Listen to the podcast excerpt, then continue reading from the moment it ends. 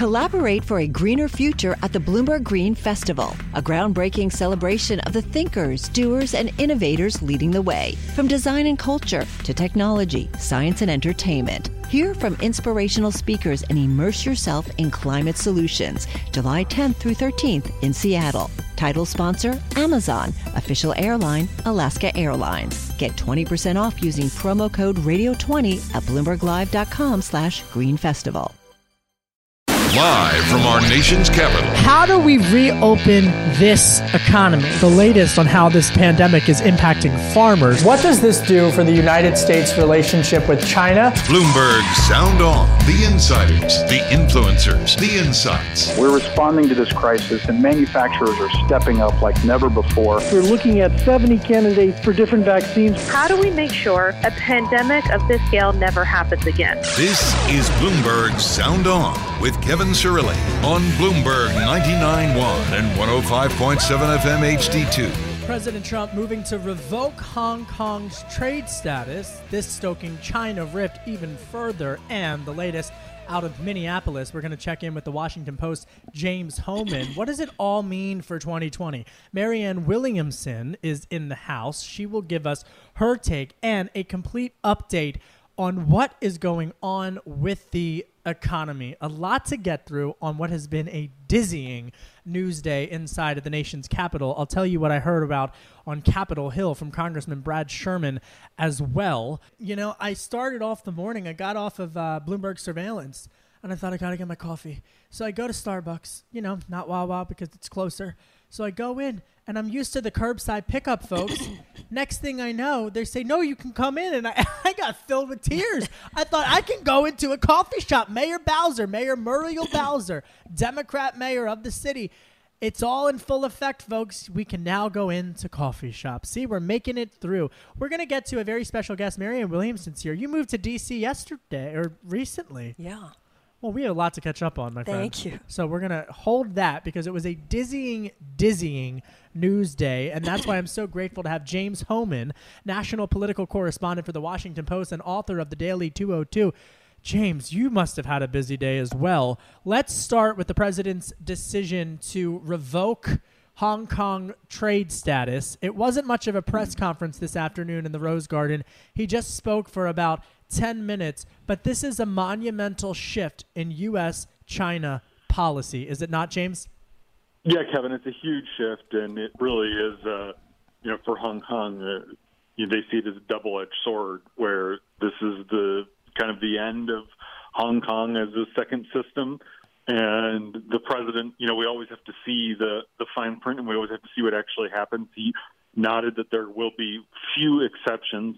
We don't know fully what those exceptions are, but the president taking a very hard line against Hong Kong uh, as part of uh, a, a much more hard line against China. And it's really notable because you know I, I wrote a lot last year about how during the mass protests uh, in the streets, the president wasn't taking a hard line. Uh, the president, you know, wasn't speaking up for the the demonstrators, and so this was kind of a, a jarring shift after after how cautious he was all of last year. And you can't separate this or divorce this from the China's the Communist Party of China's lack of transparency uh, uh, from COVID nineteen. You know, I was up on Capitol Hill earlier today, James, and I was speaking with Congressman Brad Sherman, a Democrat from California, and I asked him point blank. I said, you know, did COVID nineteen and China's lack of transparency around this? really lead to some of these policies that we're seeing? And he said yes. I mean, and he, he was really candid about this. And he's a Democrat, he's a liberal. He said, look, a lot of Democrats want to turn turn around every time the president tweets, but he's, you know, on the issue of China, whether it's Mark Warner, whether it's Brad Sherman, whether it's Chris Van Hollen, they're all aligned and understand that what we're watching right now is a significant change in how the United States conducts its foreign policy with China. Not how the Republicans do it, not how the Democrats do it, but collectively how the United States do it. And you know, let's not forget that there were hundreds, more than 200 businesses, James, that were trading on U.S. exchanges from China not having to do disclosures, and that's what Congressman Sherman is working on, a Democrat with Republicans. So I asked him if more legislation is going to come out, James. He says Congress, he and Congressman Yoho are actually uh, developing additional legislation regarding China's internment camps for the Uyghur mm. b- religious people. I mean, it's so yeah. I, from your reporting, James, what can you tell us about how Republicans and Democrats are, are kind of on the same page on this? Yeah, Kevin, it really is remarkable because it does feel like this is the sort of the beginning of a new Cold War with Beijing, and the attitude really has shifted so dramatically on Capitol Hill in a in a really bipartisan way.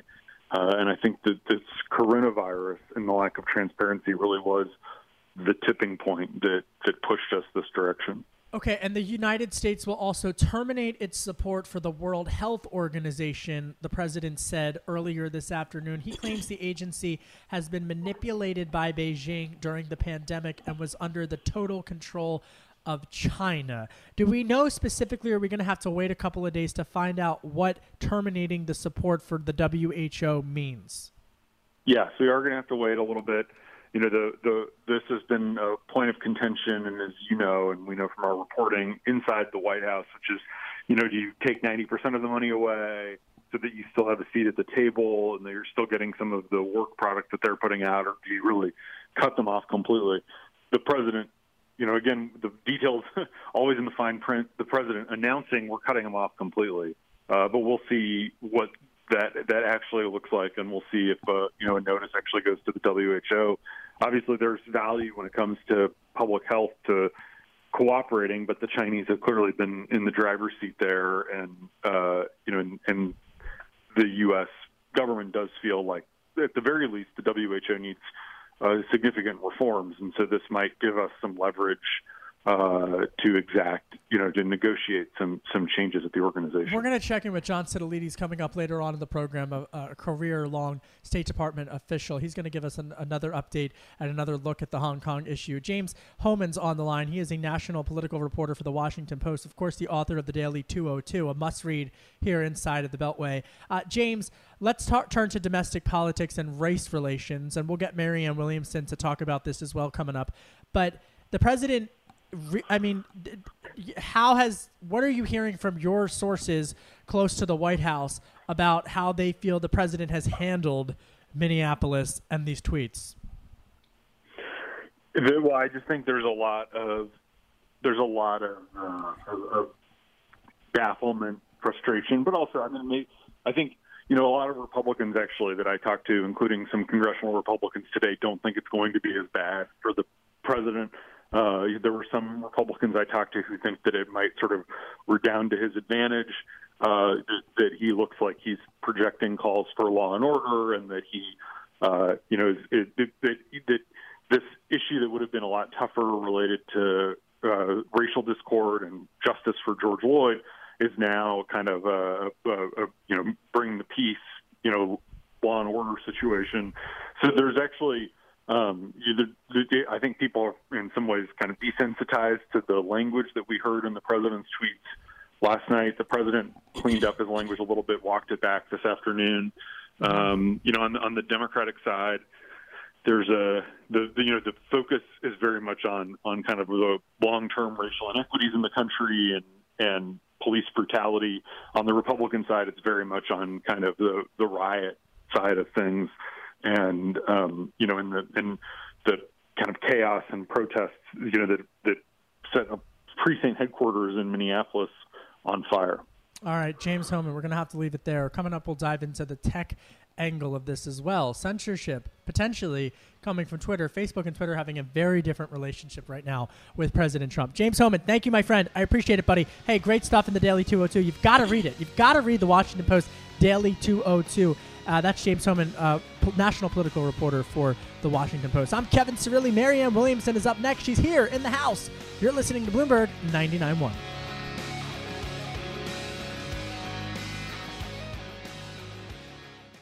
This is Bloomberg Sound On with Kevin Cirilli on Bloomberg 99.1 and 105.7 FM HD2. In a way, I think part of the value of this situation is it's turned us into a we. Mm-hmm And, you know, we were just a collection of me's before. So it's what matters for us, too, what matters for us as a nation and what matters for us as a world. Um, to, to move our consciousness. And, you know, we've done so much to spiritualize our own personal lives, but now to extend that so it's a spiritualization of the entire world, what matters for us as a human race, what matters for us as a country. That was my first introduction when I was a kid growing up in Delco to Marianne Williamson when she spoke on the Oprah Winfrey show shortly after September 11th.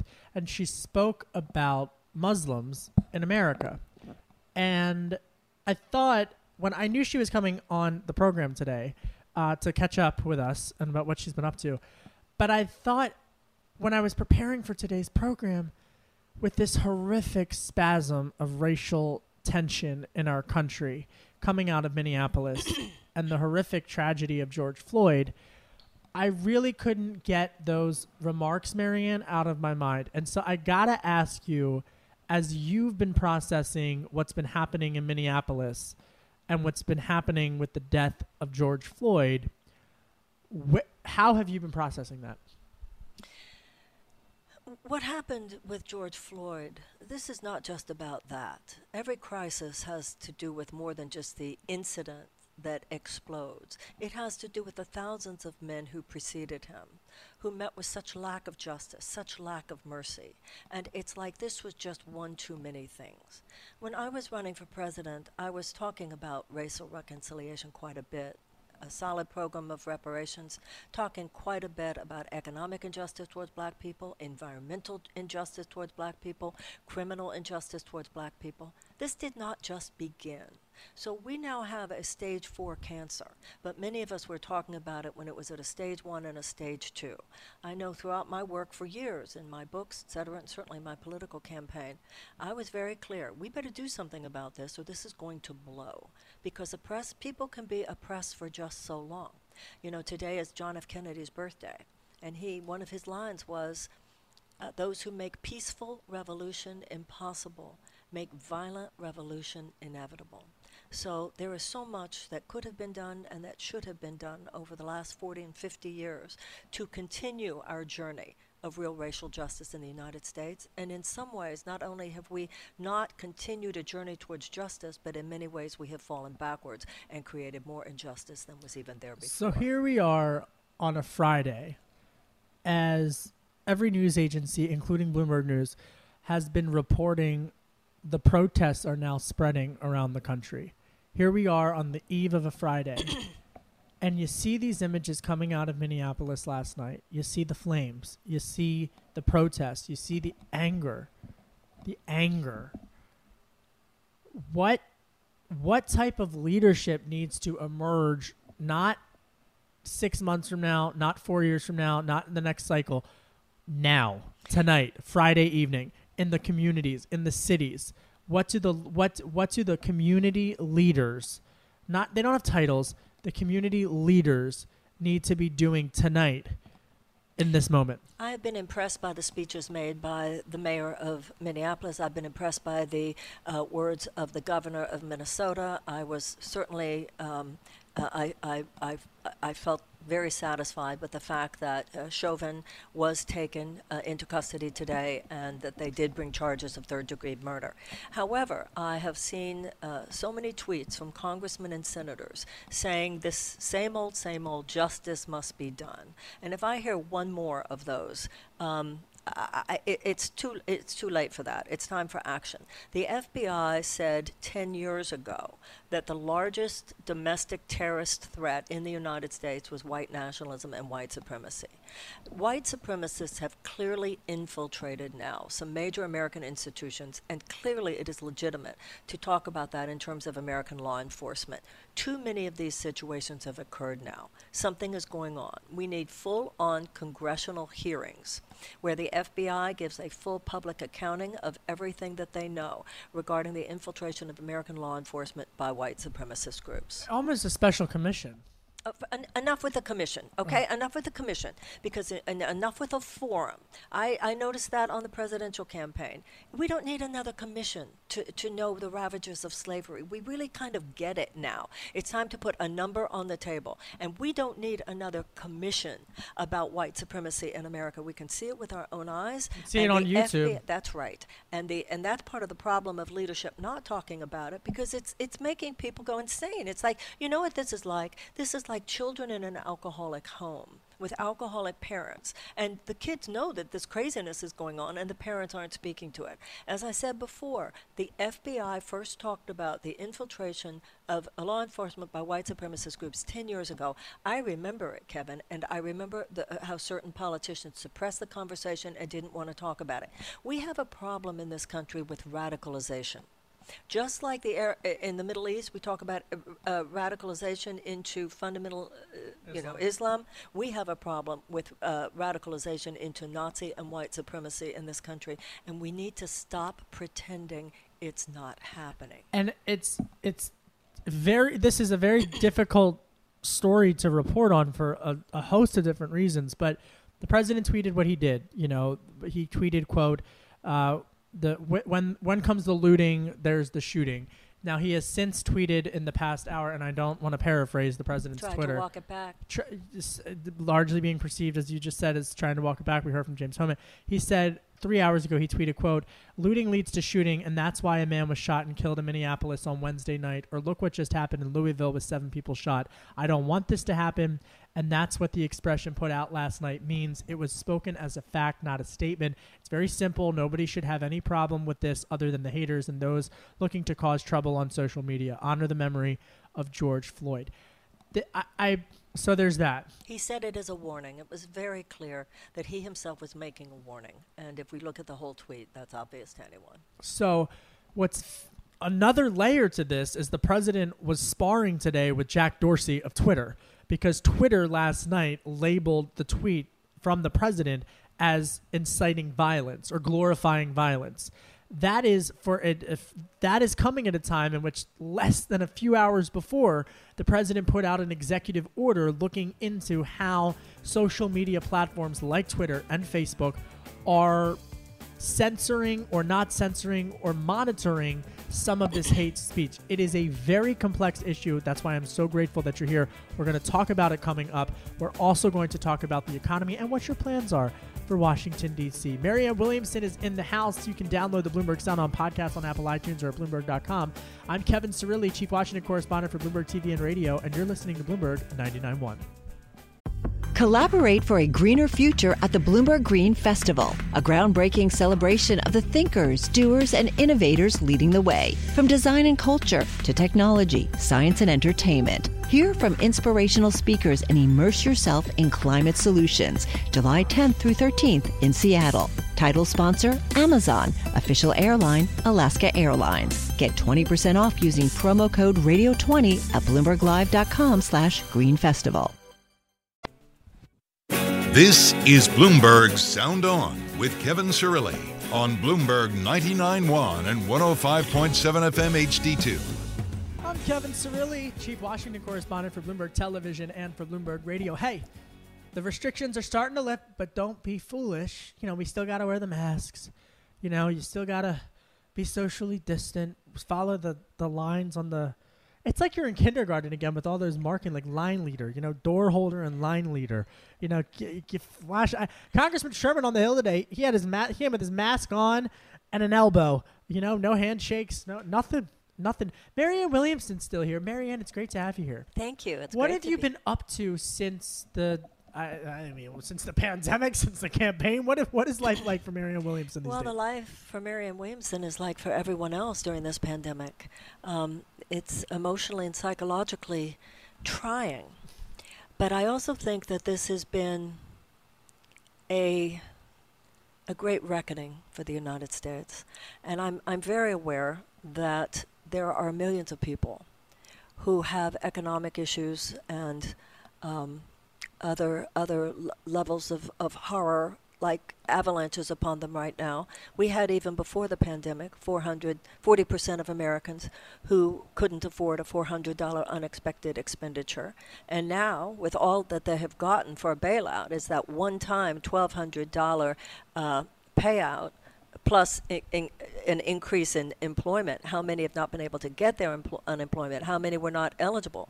You know, when you look at that compared to other countries where other countries where it, let's say in England, where 80% of people's salary was given to them in, in a matter of direct cash relief. That's a kind of freezing of the economy that we needed. You know, you were talking earlier about Hong Kong being an ATM for China.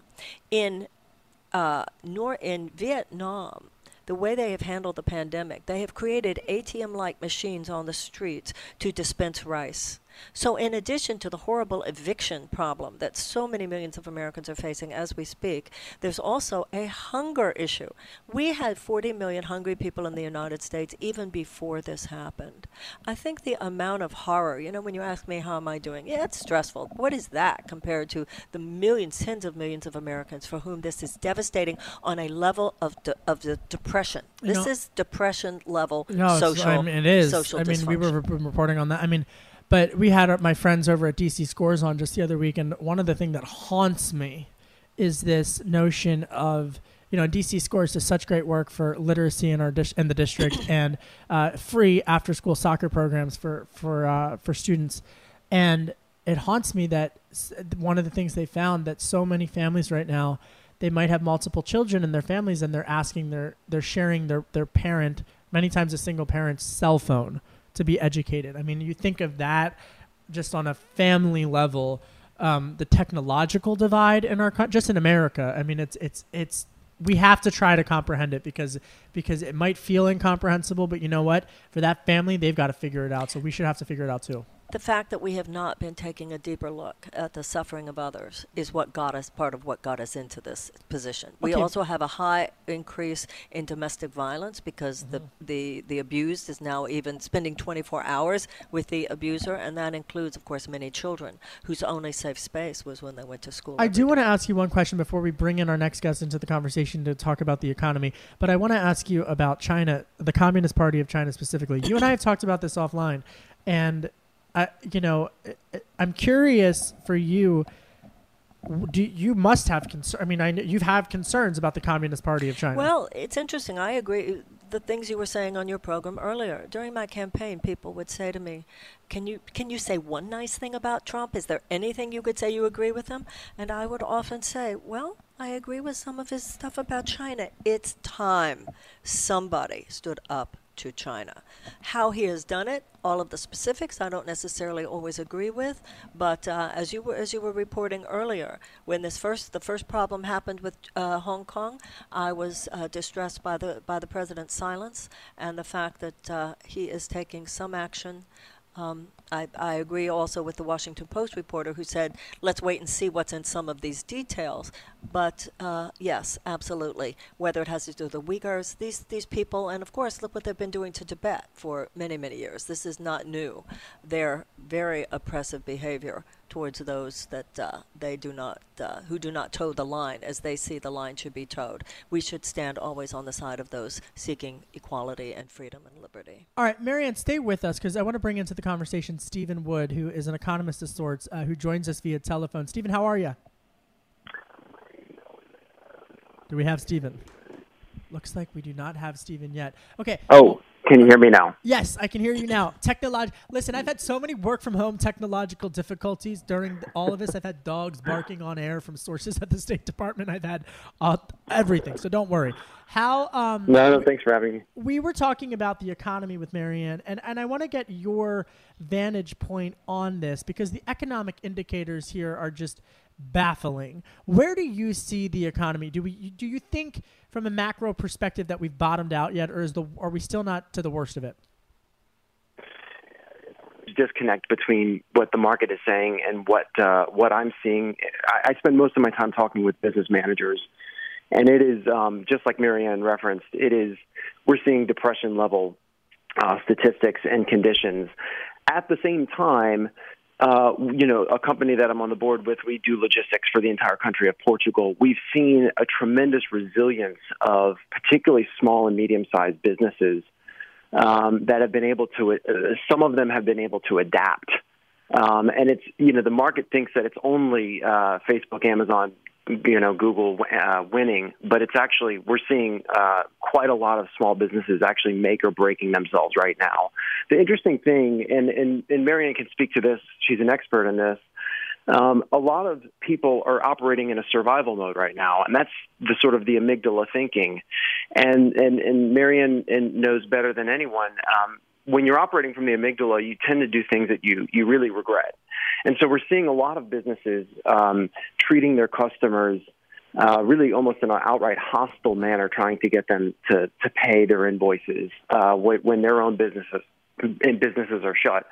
Um, but then at this at the other at the other end of the spectrum, we're seeing um, really fantastic businesses rise to the occasion and actually within a matter of months create a, a completely new enterprise. So it is a period of adaptation. Uh, to, answer your question specifically, I don't believe, in a general context, the market reflects any remote uh, remote semblance of, of what's happening in, on on the ground in the economy. And I think you see that with a lot of executives actually issuing equity in the most recent weeks. Um, there, it's that's that's sort of them voting with their with with their treasuries. You know, Stephen Wood's on the lines, and he's and he's talking about uh, sort of how different business sectors have been responding to this. You and I, Stephen, we're talking about uh, landlords in particular and the, the housing crisis, which has been exacerbated during this pandemic, the rent crisis in this country. Talk to me a little bit, and uh, my understanding is that you have a little bit of delay, so just bear with us with that delay, folks, because I want to get this answer. Talk to us about how landlords have missed the mark, many of them, in terms of dealing with this cr- housing crisis, rent crisis in America? So the amygdala is is is live and well with most landlords because their backs are against the wall. They have debt obligations that they need to satisfy uh, that they can't actually uh, go into forbearance on. And so what they're doing, many many landlords, particularly in the office and the retail space, are are outright treating their their their customers, their tenants, in a in a hostile manner. And I think that these are going to end up being permanent destructions in relationships that are happening there. Um, it, we're not really seeing it as much on the on the residential side, Kevin. It's much more on the office and the retail side. No surprise to anybody. But when a when a when a landlord turn you know basically threatens litigation against some of its retail clients who are forced to remain closed right now um, I, I don't see those relationships being able to make it to the other side. And, and some of these assets with very, very, very stretched balance sheets, sheets are going to have a very hard time uh, basically returning back to any sense of normal. Hey, Stephen Wood, thank you so much for your insights. Uh, we'll definitely have you back on the program. Appreciate that uh, for your time on that. Coming up, we check in with John Sitilides and more with Marianne Williamson. I'm Kevin Cirilli, Chief Washington Correspondent for Bloomberg TV and for Bloomberg Radio. You can download the Bloomberg Sound On podcast on Apple iTunes at Bloomberg.com or by downloading the Bloomberg uh, business app. You can also find me on radio.com, iHeartRadio, and Spotify. It's Friday, folks. It's Friday, folks. It really is interesting to hear what Stephen had to say about how different business sectors, if they're not connecting one on one with the individual, well, then they're not going to make it. You're listening to Bloomberg 99.1.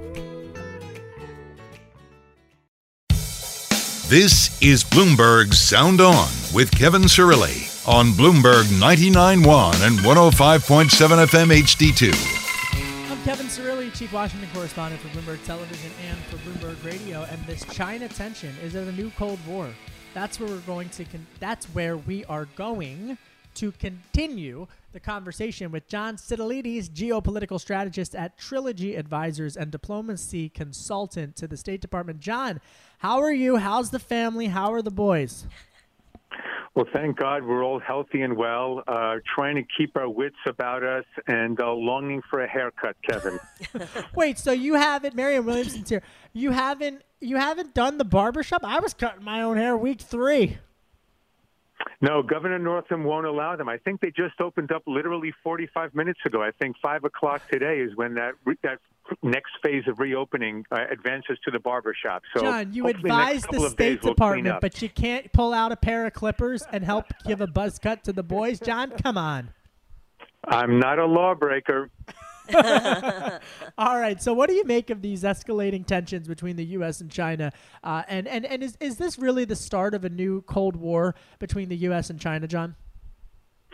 Well, uh, Kevin, let me just put some context to this because what we have here really is the culmination of a bipartisan American failure to understand that China was always biding its time until it was ready to compete with the United States for global dominance. And this is probably the most glaring failure of foreign policy of the past 20 years, and history will likely look back and say among the greatest strategic blunders since World War II. So now you have this bipartisan support for a campaign of accelerating the strategic disengagement that China launched in 2015 when they announced a policy of achieving technology independence from the U.S. and the West and that was propelled in 2018 when General Secretary Xi Jinping achieved unbridled power and eliminated term limits. And ever since then, we've seen this aggressive foreign policy in Hong Kong, against Taiwan, in the South China Sea, sinking Vietnamese boats. And now, the last week or two weeks, two incursions on the territory of India.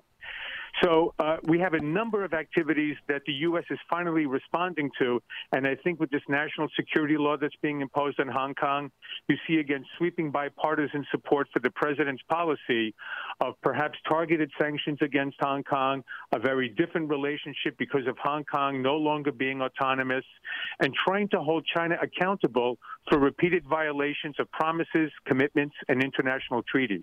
John John Sitilides is on the line. He's geopolitical strategist at Trilogy Advisors, diplomacy consultant to the State Department. John, you know, you mentioned India. The U.S. can't, or uh, do you think the U.S. needs to get Europe on board? Europe has has had a very different approach. Every country in Europe has had a very different approach to how they've been handling China as it relates to doing business on 5G, as it relates to doing business uh, in in the energy sector, and does Europe and the United States need to be speaking from the same on the same page when dealing with Beijing? Well, this goes back to the classic problem, Kevin, of European foreign policy, right?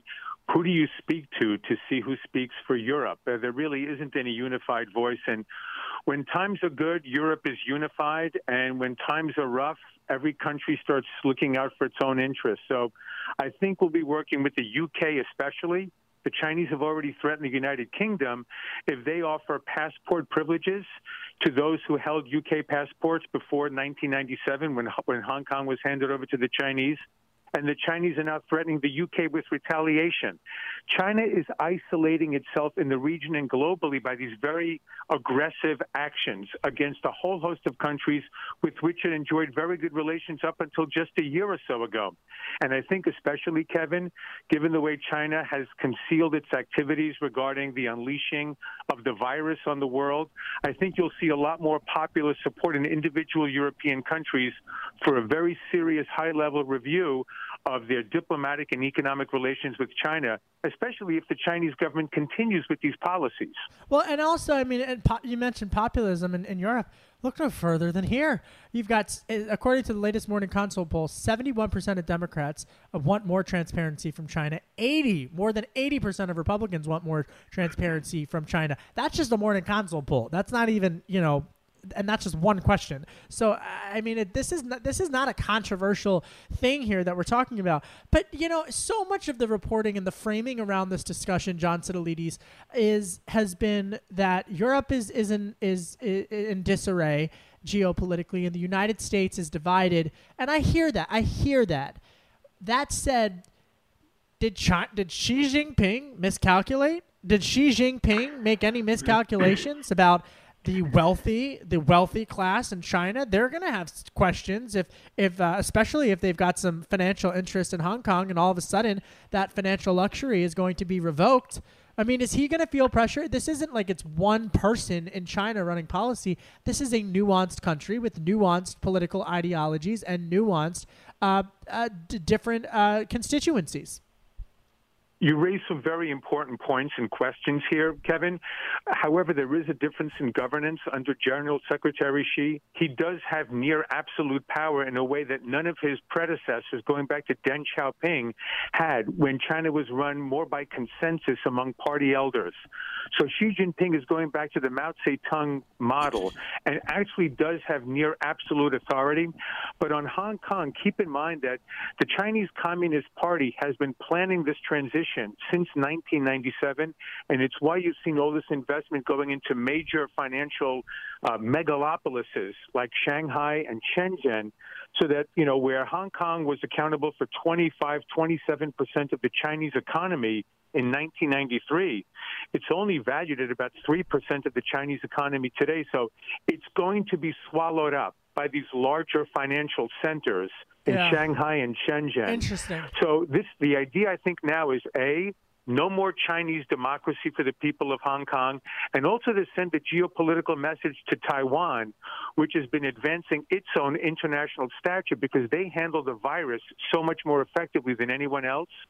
And they want to make sure that Taiwan gets no extra legroom, no additional space in any international organization. They Right. can't invade Taiwan, but they can send a message to the world we're going to move into Hong Kong and we'll threaten to escalate against Taiwan if you force us to do so. All right, John Sitilides with the uh, the truth on a Friday about U.S. and China. Geopolitical strategist, trilogy advisors, advisors, and diplomacy consultant to the State Department. Not to mention an all, an all star dad. John, thanks for checking in. Uh, give my regards to the family. Marianne Williamson. We've got like a minute left. You know, you hear that, you listen to John, but I still, I, I maybe it's because I'm younger. But I still want to say, okay, I get it. They're the number two largest economy in the world, but we're still number one. And the United States is still the leader in innovation. And the United States is still the leader in in democracy in the world. That's still, still, even today, has to be worth something. Well, first of all, I'm, I'm not enrolled in your belief that we're the leader in democracy. I don't think that we're the country that is upholding democracy more than any other, unfortunately. And as far as our being. Our ideals do. Our, our ideals are exceptional. That doesn't mean we are embodying those ideals, and we need to be honest with ourselves about that. Also, in terms of our being a bigger economy, so many sectors of our economy are bought and sold by China that we have to really think about what it means to say that we are number one. I agree with John. This has been going on for so long. We didn't. China has warned that this could lead to a uh, to a cold war, but there's a certain kind of cold trade war that's been going on for so long. They didn't have to send soldiers. All they need to do is uh, is send trade negotiators, and we've been such whores for short-term profit for U.S. corporations. We've practically sold this country. Okay, I got to ask you a fun question because it's Yeah. Friday, and that's Okay. just to, what are you streaming? What have you been streaming through the pandemic? Oh, I have been obsessed with The Crown and can't wait. Okay. For, can't wait for season four. We're gonna leave it there. Marianne Williamson's watching the Crown, just like the rest of us. All right. Thanks everybody for listening. Much more coming up next week. Have a great, safe weekend. Happy B Day, JFK. I'm Kevin Cirilli. You're listening to Bloomberg 99.1.